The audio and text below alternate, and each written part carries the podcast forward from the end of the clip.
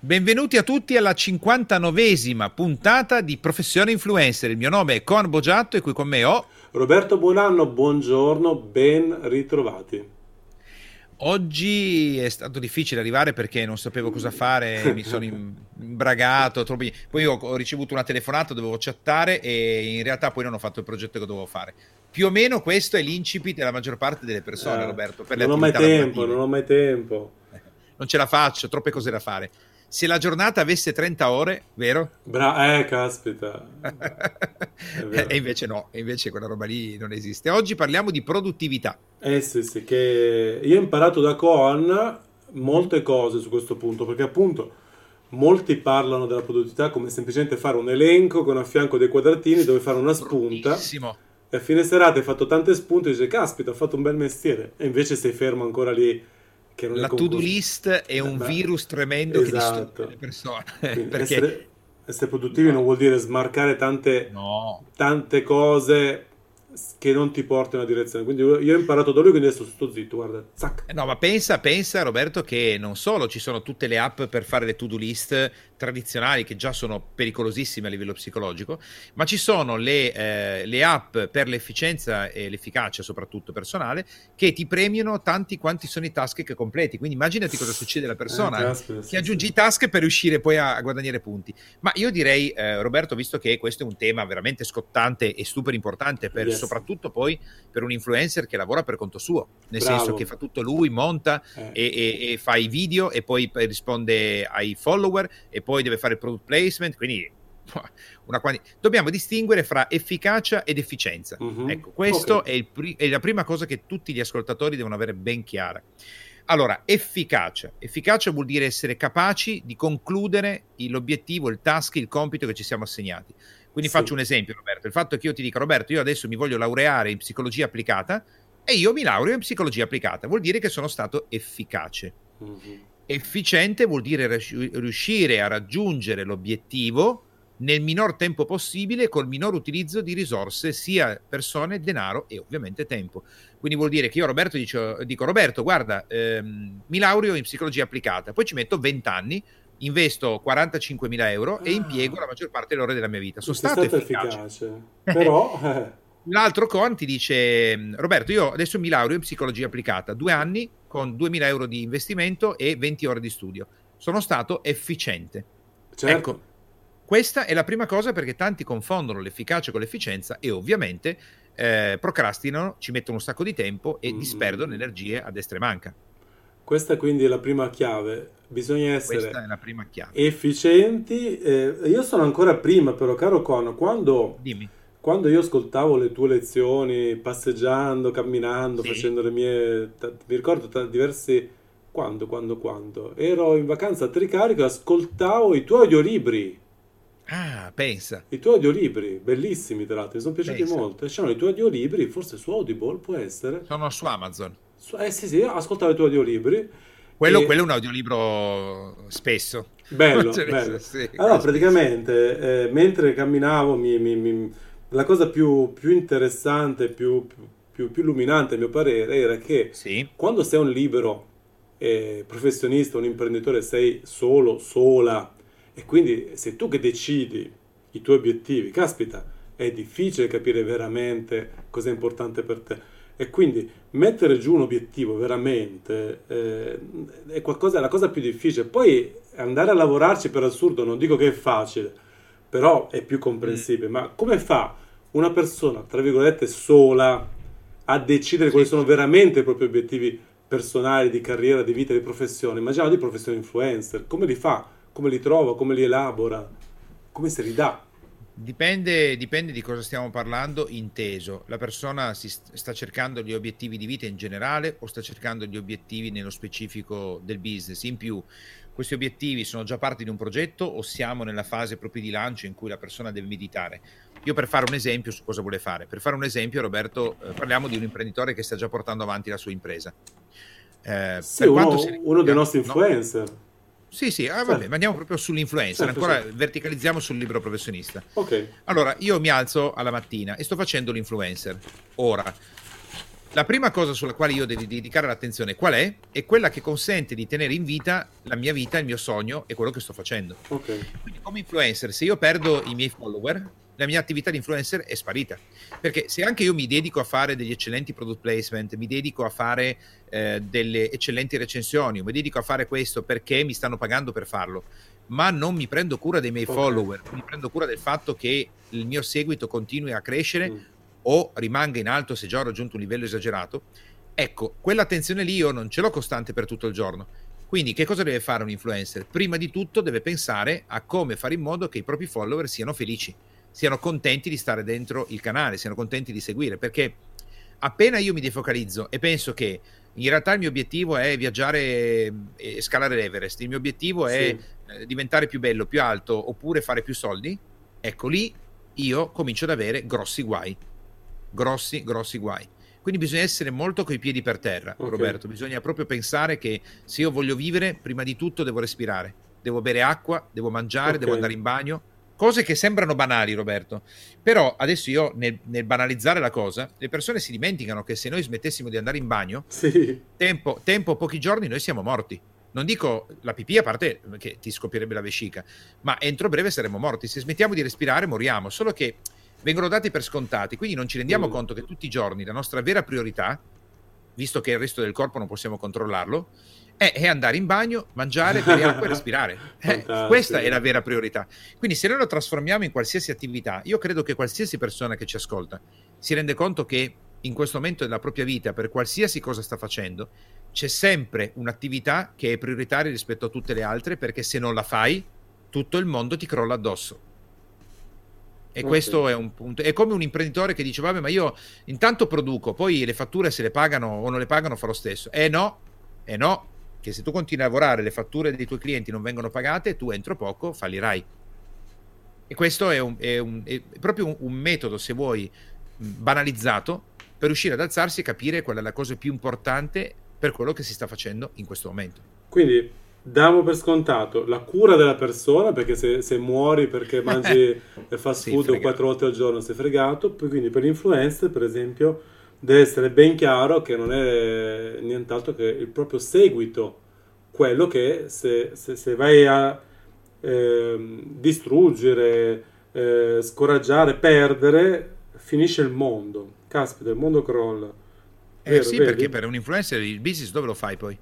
Allora, di conseguenza l'influencer come traduce questo in obiettivi pratici, misurabili, eccetera. Devi applicare innanzitutto, affinché possa stabilire qualcosa che sia realizzabile, deve utilizzare la vecchissima metodologia che proviene dalla PNL, cioè il metodo SMART: specifico, okay. misurabile, acquisibile, realistico e temporizzato. Bello. Lo spieghiamo un attimo, no? Vai. Questo allora, devo proprio... Guarda, mi perdoni, ma lo scrivo, perché se non lo scrivo anche a schermo, perché secondo me è interessante. Scusate allora, se sentite la tastiera. Vai. Specifico vuol dire che io devo rendere chiaro che cosa voglio raggiungere in modo che sia comprensibile anche a un bambino di 3 anni. Okay. Quindi se io a un bambino di 3 anni dico vorrei essere più felice, il bambino ti guarderà e non capirà niente. Se io dico nella mia vita in questo momento mi piacerebbe tantissimo avere una Barbie del 2000 con il vestito rosso entro le 5 di oggi pomeriggio, comunque mi piacerebbe tantissimo possedere la Barbie versione 2000, il bambino ha capito. Okay. Quindi la specificità vuol dire che quando io dico a una persona cosa voglio raggiungere, la persona ha capito perfettamente quello che io voglio. Tant'è vero che io, Roberto, faccio sempre l'esempio del genio. Che dico, se tu hai un genio della lampada e dici genio, voglio diventare l'uomo più ricco del mondo e quindi voglio tantissimo oro, e il genio che cosa fa? All'improvviso ti fa apparire 8.000 kg di oro tutti addosso a te. Tu stai per morire schiacciato e soffocato e dici genio, un altro desiderio, fai sparire tutto quest'oro perché io voglio vivere, e il genio ti fa sparire tutto l'oro. A questo punto però tu hai solo più un desiderio che non userai più, perché non avrai il quarto per poterti proteggere. Certo, questa storiella, Roberto, dice che incontrare un genio che esce dalla lampada e sfregando esce dalla lampada e che ha solo 3 desideri, non ne ha 4, vuol dire che alla fine tu ritornerai allo stesso punto di partenza, perché non sai mai che cosa ti sta per dare il genio, per quanto può essere specifico. È un Fantastico. Po' la favola del genio della lampada, che alla fine finisce male perché sono desideri dispari, quindi non la protezione. Allora, questo è lo specifico. Beh, misurabile vuol dire che io posso misurarlo, quindi Il fatto che io, ad esempio, voglia diventare più ricco non vuol dire niente. Il fatto che io voglia incrementare il mio stato patrimoniale di 125.000 a 725 euro, questo è misurabile. Oppure io voglio riuscire a correre di 100 metri in 8 secondi e 85. Ah, ok, oppure voglio avere 100.000 iscritti su YouTube. Bravissimo. 80.000 follower su Instagram, voglio incassare 287 milioni di euro. Cioè, quindi un numero in unità di misura facilmente misurabile, incontrovertibile, è chiaro. Io e Roberto ci sediamo e diciamo: faremo un podcast al giorno per tutto il 2019, fino al 31/12/2019. Punto. A perfetto. Questo punto noi sappiamo il numero e sappiamo se l'obiettivo è specifico, è misurabile oppure no. Benissimo. Allora, entriamo in acquisibile. Acquisibile vuol dire ho gli strumenti necessari per poter realizzare quello che voglio fare, quindi io sono l'influencer, voglio fare dei video, ce l'ho una telecamera, ce l'ho un computer, ce l'ho un microfono, ce l'ho uno sfondo, ce l'ho un selfie stick, io sono capace di parlare, perché ad esempio io mi ricordo a un evento vennero tante persone sordomute che facevano parte di un'associazione, erano veramente tante, erano 35-40, certo. E pensa che alcune di loro, stimolate dal lavoro fatto poi in sala, pensarono che effettivamente anche loro potevano fare gli influencer con il linguaggio dei sordomuti. Okay. E due di queste hanno cominciato a fare gli influencer così e hanno un forte seguito nel mondo dei sordomuti. Certo, perché non ci avevamo mica pensato che potevano farlo così, e io stesso ho detto: beh ragazzi, in realtà voi avete il vostro pubblico, se io sono sordomuto come faccio ad ascoltare i video su YouTube? Ma se tu mi parli col tuo linguaggio io ti sto ascoltando. E così sono partiti. Quindi deve essere acquisibile, cioè devo avere gli strumenti necessari affinché quel tipo di obiettivo io possa realizzarlo. Possiamo anche tradurlo, non deve essere irrealistico. Cioè, tipo, faccio un'azienda, apro la partita IVA, 2019 voglio fare 8 miliardi di euro di fatturato. Cioè. Qua entriamo in un tasto, per realistico adesso lo sto per dire leggermente diverso, ma qua tocchiamo un tasto delicato, okay. Roberto, perché io potrei dire, sì, è vero, hai ragione Roberto, difficile che io e te fra 10 mesi abbiamo fatto 8 miliardi di euro di fatturato, vero? Però sappiamo anche che se tu sei in grado di sopportare un obiettivo a livello psicologico così distante da quella che è la realtà di oggi, sì, potrebbe essere proprio il modo in cui invece lo realizzi. Addirittura. Quindi è questo un tasto molto delicato. Alcuni filoni ti dicono: beh, aspetta, se oggi fatturi 2 milioni mettine 4, non mettere 1.000 milioni di euro. Sì. Altri ti dicono: se 1.000 milioni di euro lo senti, mettilo, tanto mal che vada non si realizzerà. Al massimo invece di 4 ne avrei fatti 3,5, 5, che va sempre bene. Quindi sta in base alla persona decidere se sognare in grande oppure mettere obiettivi tra virgolette. È l'impatto emozionale che fa la differenza. Sì. Cioè, come per dire, Roberto, io e te ci mettiamo lì e diciamo: senti, con professione influencer faremo 1.000 milioni di euro. Tu come ti senti? Bah, un po' illuso. Io penso che sia quasi una follia nei prossimi 10 mesi. Sì. Quindi tenderei a non metterlo. Esatto. Ok, realistico vuol dire che... Però l'ho appena scritto. Ah, l'hai scritto. Sì, tanto lo scriviamo. 1.000 milioni di euro. Tanto scriviamo, non si mai. Ora, realistico vuol dire che indifferentemente dall'acquisibilità, quindi io il computer ce l'ho, e realistico vuol dire se io ho 23 anni e YouTube ti consente di mettere i video solo se tu presenti un passaporto che ti dice che hai più di 30 anni, e se non presenti documenti, non fai vedere certificati di nascita, i video su YouTube prima di 30 anni non li puoi mettere, non c'è nessuna possibilità, se li metti ti arrestano, se mai dovessi fingere sulla... È irrealistico, vuol dire che io sto cercando di ottenere qualcosa che realmente io non posso ottenere, perché indifferentemente da tutto quello che faccio, le condizioni non supportano questo. Irrealistico vuol dire: in questo momento io voglio raggiungere Marte cominciando a sbattere le braccia e volare fino a Marte. Guarda, una cosa di questo tipo. Non vuol dire che in futuro non si possa fare, però in questo momento è realistico, perché non c'è lo strumento, non so come fare e così via, non esiste. Ok. Temporizzato vuol dire che devo mettere un tempo. Quindi io e te, ad esempio, ci siamo detti: faremo un podcast al giorno di professione influencer fino al 31/12/2019, poi tireremo una riga e vedremo cosa abbiamo fatto. Perfetto. Io e te non ci possiamo sbagliare, perché se a ottobre molliamo tutto abbiamo fallito nel nostro obiettivo. Ok. A questo punto l'obiettivo è smart. E questo chi l'ha inventato? Arriva dalla PNL. Ah, ok, quindi sono quelle teorie... Sì, è un classico lavoro di PNL, programmazione neurolinguistica, a cui ho aggiunto, Roberto, che l'obiettivo smart deve essere anche allineato col tuo codice morale. perché se non è allineato col tuo codice morale non lo raggiungerai. Lo scrivo. Io ti faccio un esempio. A me piace essere una persona trasparente e pulita per praticamente tutta la mia vita, ma questo non vuol dire che non abbia magari la spinta di incedere verso il lato oscuro. Parliamo della presenza online, no? Proprio l'influencer. Sì. Io ho comprato, noi abbiamo comprato dei follower in passato, sì, li abbiamo comprati. Ho capito che era una strada che potevamo battere, perché in America insegnano anche bene come fare, certo. Ma dopo averne comprati un po' ho cominciato a sentirmi male, perché ho pensato che io stavo in qualche modo tradendo la fiducia delle persone che mi seguono, che stavo fingendo, che era una cosa sbagliata, e ho smesso, perché andava in contrasto col mio codice morale. E se io avessi continuato a insistere, probabilmente non avrei mai più fatto l'influencer, non avrei più parlato con le persone, perché avrei spento il mio codice morale e non l'avrei più portato avanti. Sono d'accordo. Sì, bene, è un'ottima aggiunta, perché insomma sono d'accordo anch'io che speriamo che il codice morale, tra l'altro, dei nostri ascoltatori sia quello che piace a noi. Insomma, c'è anche un codice morale che è completamente opposto. Ci sono persone che ritengono che sia giusto evadere, illudere, ingannare, cioè ognuno c'è il suo. Ma io credo che ogni persona nella vita debba avere il proprio codice morale e sia pronto a pagarne le conseguenze. Quindi, o anche ci sono persone che dicono non sono pronto a pagarne le conseguenze. Io parlavo degli influencer, dei follower, mi sono reso conto che in quel momento che avrei potuto pagare il prezzo, che magari sarebbe stato quello di avere l'account segato, no? Certo, soprattutto con certi sistemi. Ma ne parleremo, ne parlavo stamattina con un esperto che ci porterà una puntata dove andremo a spiegare come identificare chi ha pompato il proprio profilo con strumenti farlocchi e truffaldini. Me ne parlava proprio stamattina, guarda. Sarà molto divertente, faremo proprio, e quindi andando a scoprire come si identifica gli strumenti farlocchi.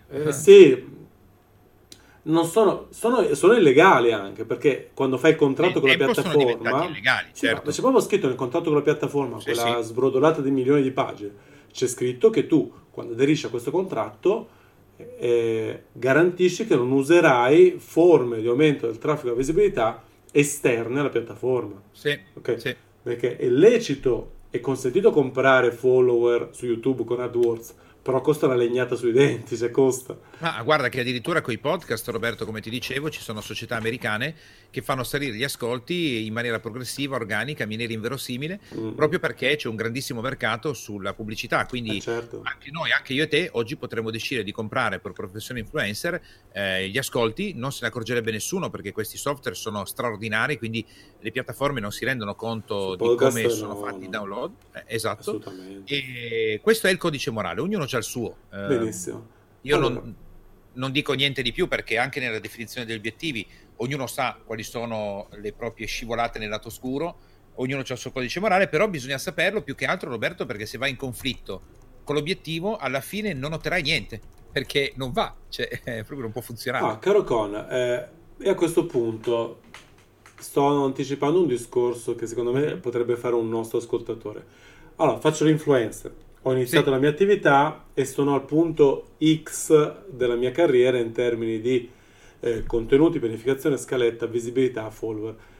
Secondo te, quale obiettivo dobbiamo darci per primo? Un obiettivo numerico, un obiettivo di qualità, un obiettivo di produzione? L'influencer ha raggiunto un livello importante? No, siamo proprio agli inizi. È più importante puntare a un obiettivo numerico, cioè voglio fare 100.000 iscritti. Ho un obiettivo di qualità, voglio studiare per fare video più fighi, più belli, con gli effetti speciali migliori. Un obiettivo di produzione, voglio fare 3, 4, 5, 8 video a settimana. Cosa consiglieresti tu, proprio con la tua esperienza? Cos'è più premiante per un essere umano? Allora, prima di tutto, per un influencer alle prime armi che sta partendo, bisogna assolutamente puntare l'obiettivo, e quindi puntare la nostra attenzione su quelli che sono gli obiettivi sotto il nostro controllo. Perché puntare l'obiettivo di quanti follower avrò, dove voglio arrivare, quanti traffico avrò, quante condivisioni, è estremamente pericoloso, debilitante e demoralizzante, perché io non lo posso controllare. Devo spostare la mia attenzione su ciò che posso controllare. Cosa posso controllare? Io posso controllare quantità e qualità, sono le due cose. Ora, la quantità significa semplicemente quanti prodotti metto sul mercato, quanti video, quanti podcast e così via. La qualità si divide in due: la qualità del prodotto, del confezionamento del prodotto, quindi l'audio del podcast, il video, le luci, il montaggio, e l'altro è il contenuto in sé, le tue famose 3C, no? Il contenuto. Contenuto. Io consiglio di puntare come una bestia sui gli obiettivi sotto il nostro controllo, quindi dire far uscire 100 video di 20 minuti e che non c'è proprio nessuna storia, li faccio uscire, e di puntare vicendevolmente in abbinata al contenuto. La qualità del confezionamento può anche arrivare dopo, perché altrimenti cosa succede? Okay. Le persone puntano alla qualità, allora le luci, deve essere tutto perfetto. Sì. Io dico, ragazzi, se è un contenuto forte e lo ripeti in maniera costante, come insegnano i sistemi di propaganda, addirittura della Seconda Guerra Mondiale, che il messaggio sia buono, faccia schifo. Se tu lo ripeti continuativamente, costantemente, all'infinito, alla fine da qualche parte arriva. Sì, sì, sì. Se poi il contenuto è buono, siamo a cavallo. La qualità la possiamo aggiungere dopo, la qualità del, diciamo, io la chiamo proprio la qualità della scatola, no? Del confezionamento, questo è il grande consiglio di obiettivo. Era quello che, secondo me, questo è il consiglio pratico migliore che possiamo dare oggi, perché io ho visto tanti ragazzi, ma anch'io, io faccio una corsa incredibile, numeri di qua e di là, e poi alla fine perdi per strada quello che veramente puoi controllare tu, ti frustri, ti dai tante tafazzate, come si chiamava quello lì? Tafazzi. Ti dai un sacco di tafazzate, ma non ti portano che male, dolore e sofferenza. Tafazzi si tirava la bottiglia in un certo posto. Esatto. Scusate la prossima. Mi è venuto da ridere su Tafazzi, ho pensato, lui che si picchiava con la bottiglia sui genitali, perfetto. Esatto. Meglio controllare ciò che effettivamente è sotto la nostra responsabilità diretta. Grazie a tutti, oggi veramente abbiamo dato, secondo me, dei buonissimi consigli pratici. Il metodo Smart è qui scritto, per chi segue su YouTube, sullo schermo, e lo mettiamo anche sulla descrizione del podcast, così rimarrà lì per chi voglia seguirlo. Grazie a tutti per l'attenzione, ci rivediamo, ci risentiamo domani. Carissimi, ci vediamo sentiamo la prossima puntata, che tra le altre cose è la 60ª, quindi festeggiamo un altro numerello a 2 cifre interessante. Un bel numero tondo, bellissimo. Esatto. A domani. Buona giornata a tutti, a domani.